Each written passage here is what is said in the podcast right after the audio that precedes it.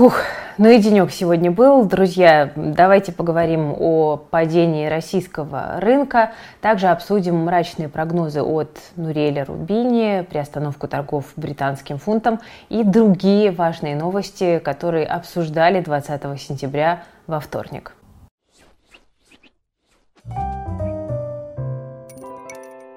Ну, давайте поговорим о ситуации на фондовом рынке и обо всем по порядку. На самом деле распродажа э, на рынке облигаций началась уже накануне, э, достаточно заметно, потому что ОФЗ сливали э, самыми активными темпами с апреля, и эта распродажа продолжилась также во вторник.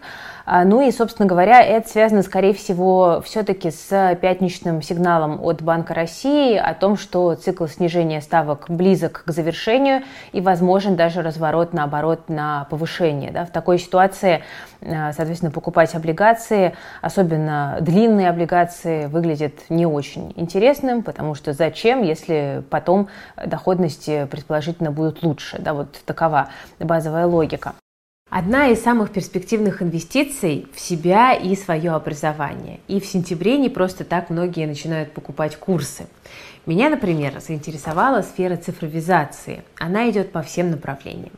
Лет 15 назад мы редко пользовались банковскими картами. Кто может вспомнить, как выглядели сберкнижки? А сейчас деньги в телефоне, и это пример цифровой трансформации. Занимаются этим руководители проектов трансформации, цифровые и технические директора. Освоить эту профессию можно на программе от RunHix и Skill Factory. Почему она, а не уже ставшее немного попсовым программирование? Первый момент. Госструктурам и бизнесу важно обновляться, сохранять актуальность. Директор по цифровой трансформации помогает компании заработать деньги за счет внедрения технологий. Второй момент. Ранхикс – это лидер бизнес-образования в России, участвует в цифровом развитии компаний и корпораций. Ну а диплом топового вуза смотрится солиднее сертификата курсов. Учеба очная, все занятия проходят онлайн, на программе учат с нуля. Можно, кстати, с неоконченным высшим или параллельно, если вы еще студент.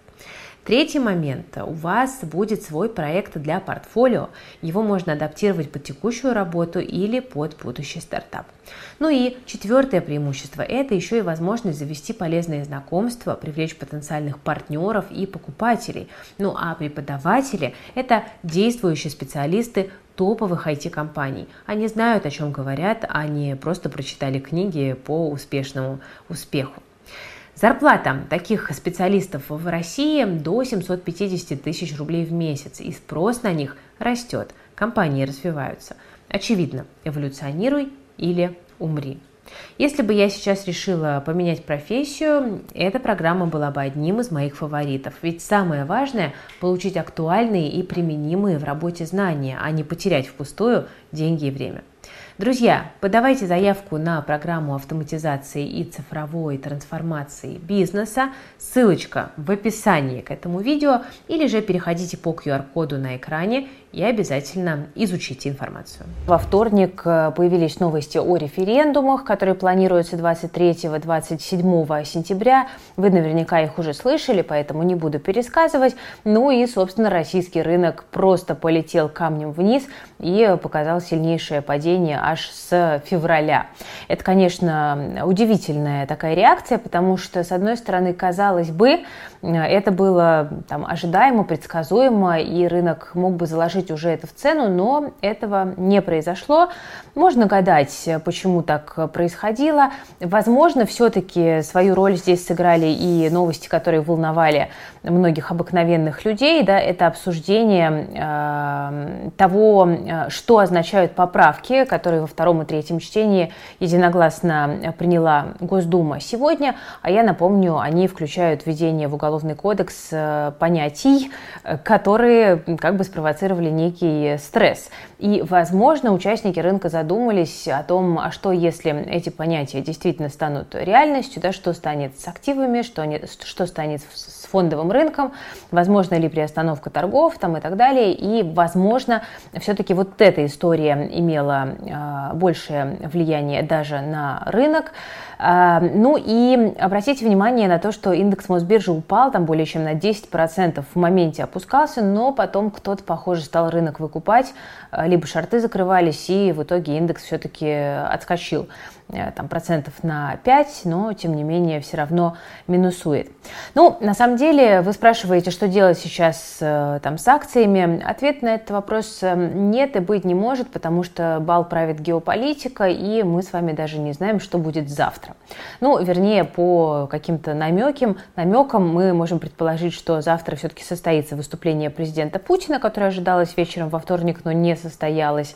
И, соответственно, там, наверное, будут сделаны какие-то достаточно знаковые заявления, которые и определят э, дальнейший ход игры. Но надо сказать, что Евросоюз уже пригрозил э, России новыми санкциями в случае проведения референдумов, и, скорее всего, э, не он единый, единственный, что-то я уже под конец дня немножко заговариваюсь, день был действительно тревожный очень, не он единственный, собственно говоря, новые санкции будет вводить, и это все тоже давит на цену. Вы знаете, что рынок больше всего на свете не любит неопределенность. Это как раз-таки вот та среда, в которой мы сейчас э, находимся. Ну, если вы спросите, что делать, э, я бы сказала так. Если у вас э, стальной характер, Э, то, конечно, можно пробовать на просадке что-то прикупать, э, но я бы не покупала экспортеров, про них еще немножко позже поговорим. Я бы покупала компании, которые ориентированы на внутренний российский рынок, на потребление. Я бы смотрела на какой-нибудь хорошо припавший ритейл, я бы смотрела там на те же IT-компании российские, которых у нас немного, но они в тельняшках. Я бы смотрела на компании, которые, в общем-то, могут зарабатывать даже в непростой непростой экономической ситуации, скажем так. Кроме того, я бы убедилась эм, на всякий случай еще разок в том, что у меня есть подушка безопасности, которая позволяет мне жить комфортно и спокойно, не теряя, в, собственно говоря, своих расходах, э, даже в том случае, если я источник э, зарабатывания денег вдруг потеряю. Ну, в общем-то, это правило должно у нас работать всегда, но особенно в таких ситуациях, как э, там вот сегодняшняя неопределенность, лучше удостовериться, что у вас с подушкой все хорошо. Ну и, в общем-то, нужно иметь какие-то ликвидные активы да, в близком доступе, которыми в случае чего вы можете быстро распоряжаться и принимать какие-то гибкие решения. Это правило всех вот таких вот э, неопределенных, скажем так, ситуаций, и э, я вам в очередной раз хочу его напомнить. Собственно, про сырьевые компании. Новость, которая пришла сегодня утром и которая на самом деле тоже была одним из триггеров снижения российского рынка, это информация от коммерсанта о том, что э, дефицит бюджета правительство планирует компенсировать за счет экспортных пошлин и НДПИ Э, которые лягут на нефтегазовый сектор. Э, почему на него? Да, собственно, потому что он прекрасно зарабатывает в текущей ситуации, почему бы не поделиться. По оценкам эксперта, дефицит бюджета может составить около 2 триллионов рублей по итогам 2022 года. Ну и, собственно, вот эти вот планы по повышению пошлин и налогов э, за три года, с 23 по 25, вместе с готовящимися пошлинами на уголь и удобрения могут принести до 3 триллионов рублей в бюджет. Что планируется сделать? Повысить экспортную пошлину на газ при цене выше 300 тысяч за тысячу кубов до 50%, увеличить НДПИ на газ для всех производителей а, на 8,5 и 7% в 2023 и 2024 годах соответственно, изъятие доходов у экспортеров СПГ, а большинство проектов освобождены от НДПИ на данный момент, и повышение экспортной пошлины на нефть примерно в полтора раза на 2023 год. Ну и то есть получается, что вот именно нефтегазовый сектор становится сейчас источником денег для российского бюджета, и надо понимать, что э, самыми уязвимыми в этой ситуации являются именно газовые экспортеры, потому что давление на нефтяников, кажется, будет э, чуть меньше из-за эмбарго на черное золото, которое вступает в силу в декабре. Да, их все-таки э, так нещадно не будут э, требовать скидываться да, на экономическое процветание. А, ну и э, вы помните, да, что, например, произошло с «Газпромом» э, после того, как был повышен НДПИ «Газпром» отказался от дивидендов, потом, правда, согласился опять, но это уже, честно говоря, не точно в текущей ситуации. Эм, да, понятно, что вот эти вот все новые э, правила, которые вводятся, начинают э, действовать лишь в 2023 году, но компании это начнут готовиться к ним уже сейчас. Э, и, кстати говоря, вот еще одна яркая компания, еще одна фишка на российском рынке газовой, это, конечно же, Новотек.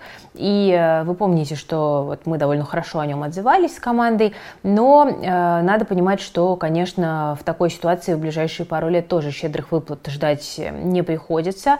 Скорее всего, развитие СПГ проектов замедлится, и э, компания, в общем-то, пока не переживала такого резкого изъятия прибыли, и если это произойдет, то, конечно, это может тоже довольно заметно ударить по бизнесу. Но, безусловно, там какие-то конечные результаты будут зависеть от э, цен, которые мы увидим в ближайшие годы.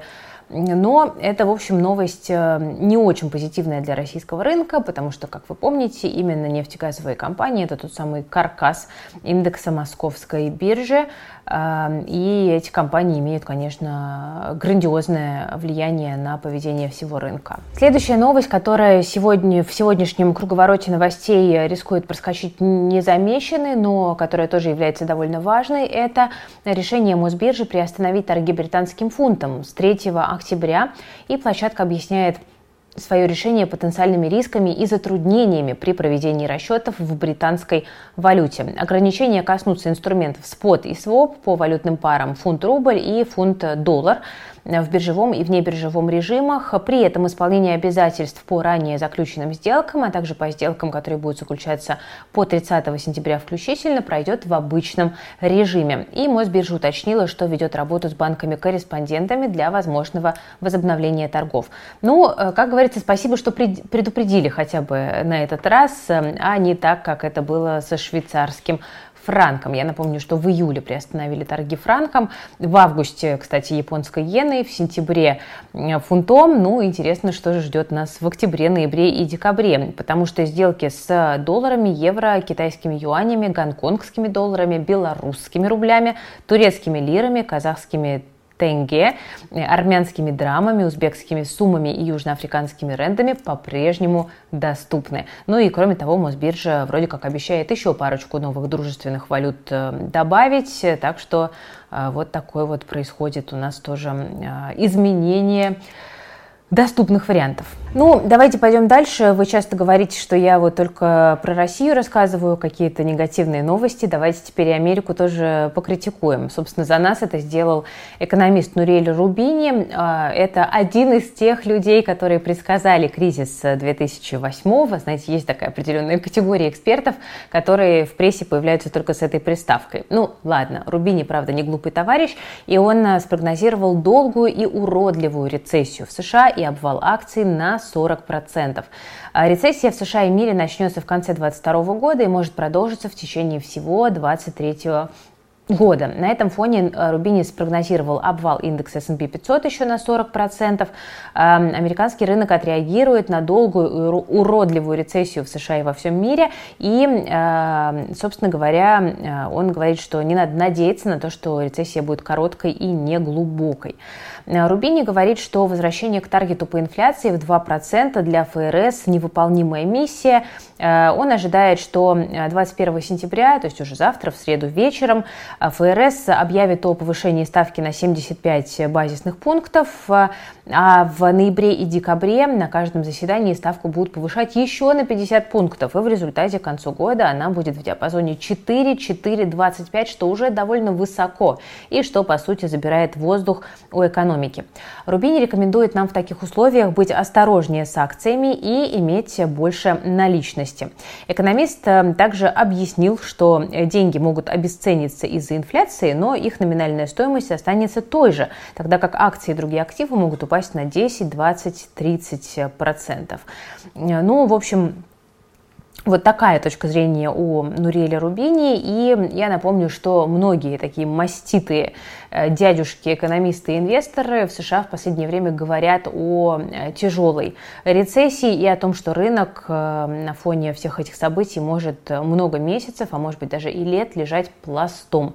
Я еще раз подчеркну, учитывайте тоже, пожалуйста, такую вероятность у себя в голове. Если вы подумаете, что на этом фоне было бы классно перепрыгнуть в китайские акции и, может быть, там будет ракета, то я вас, возможно, разочарую. А, Bloomberg сообщает, что э, глобальные инвесторы сокращают свою долю в фонды прямых и венчурных инвестиций Китая из-за быстро меняющейся обстановки в стране. Bloomberg пишет, что экономика Китая находится в критическом положении, потому что компании сталкиваются с давлением на прибыль, проверками со стороны регуляторов и трудностями при выходе на биржу за рубежом. Э, и, собственно, клиенты многих э, компаний, которые ранее с удовольствием инвестировали в Китай, хотят как-то вот уйти подальше от китайских активов и свои вложения разнообразить. И один из вариантов, кстати говоря, который интересует сейчас многих инвесторов, это индийская экономика. Я уже неоднократно говорила, что индийский фондовый рынок интересен. Правда, допустим, в прошлом году он был, конечно, космически дорог и переоценен. А, но, возможно, вот как раз-таки сейчас мы увидим какой-то переток, да, когда а, инвесторы а, будут стараться запрыгнуть в индийский рынок на более низких отметках, потому что ну, понятно, что корректироваться будет все. Это довольно интересно, понаблюдаем. Ну, кстати, нам тоже что-то говорили про индийские акции, по-моему, но здесь никакой конкретики пока нет от российских торговых площадок. Друзья, на сегодня у меня все. А, завтра нас тоже ждет довольно насыщенный день. Возможно, какие-то важные заявления на геополитическом фронте. Э, вечером нас ждет э, решение Федрезерва, которое также будет влиять на рынки, поэтому держите руку на пульсе. Мы максимально оперативно, буквально секунда в секунду, освещаем все самое важное в нашем телеграм-канале If News. Это наш новостной ресурс, бесплатный, который помогает инвесторам сориентироваться в этом безумном мире. При этом ведем мы его максимально объективно, по крайней мере, стараемся это делать, и фокусируемся именно на экономических новостях, которые влияют на наш кошелек. Обязательно подписывайтесь подписывайтесь, потому что в ближайшие дни будет что почитать. Не знаю, хорошо это или плохо. Ставьте лайк под видео, подписывайтесь на YouTube канал Invest Future также, э, жмите на колокольчик и пишите в комментариях, как у вас настроение и покупали ли вы что-нибудь на сегодняшней э, распродаже, обвале, да, каждый называет, как ему нравится больше. С вами была Кира Юхтенко, команда проекта Invest Future. Берегите себя и свои деньги.